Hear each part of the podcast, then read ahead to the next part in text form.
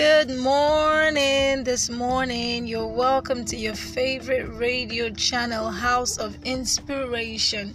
It's Thursday, and we're live at today's devotional. Be slow to anger. James 1 17 to 25.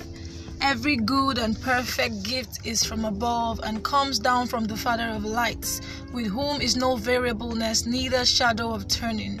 Of his own will begat he us with the word of truth, that we should be a kind of first fruits of his creatures.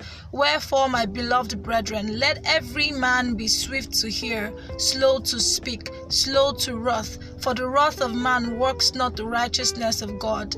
Wherefore, lay apart all filthiness and superfluity of naughtiness, and receive with meekness the engrafted word, which is able to save your souls. But be ye doers of the word, and not hearers only, deceiving your own selves. For if any be a hearer of the word, and not a doer, he is like unto a man beholding his natural face in a glass. For he beholds himself and goes his way, and straightway forgets what manner of man he was. But whoso looks into the perfect law of liberty and continues daring, he being not a forgetful hearer but a doer of the work, this man shall be blessed in his deed.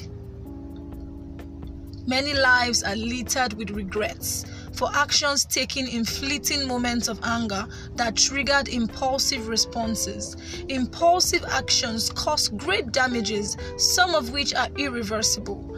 If you yield yourself to frequent bouts of anger, it shows that you are yet to cultivate and entrench the fruit of the Holy Spirit in your life. Where the fruit of peace, patience, gentleness, and kindness are in operation, bouts of anger will be rare occurrences. Anger is not altogether a bad thing. There are situations that arise, and you have to get angry and address them. Jesus did the same when he used a whip to drive away people that turned the temple into a place of merchandise. The scripture says in Ephesians 4, verse 26 Be angry, but do not sin. Do not let the sun go down on your anger. Here is a tip offered by Thomas Jefferson on how you can establish a check that will help you overcome destructive anger. When angry, count to 10 before you speak. If very angry, count to 100. You are always likely to regret the things you say or do in the heated moments of your anger. You may regret your action later, but you have already done the damage.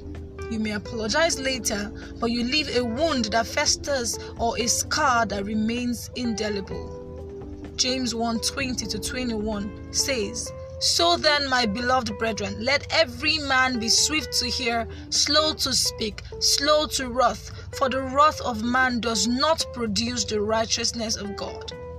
For the wrath of man does not produce the righteousness of God.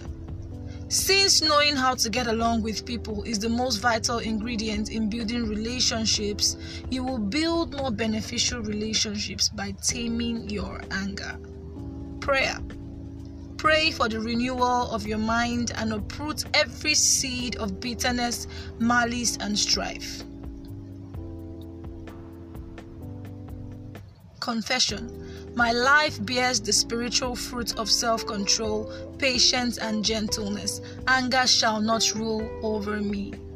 Amen.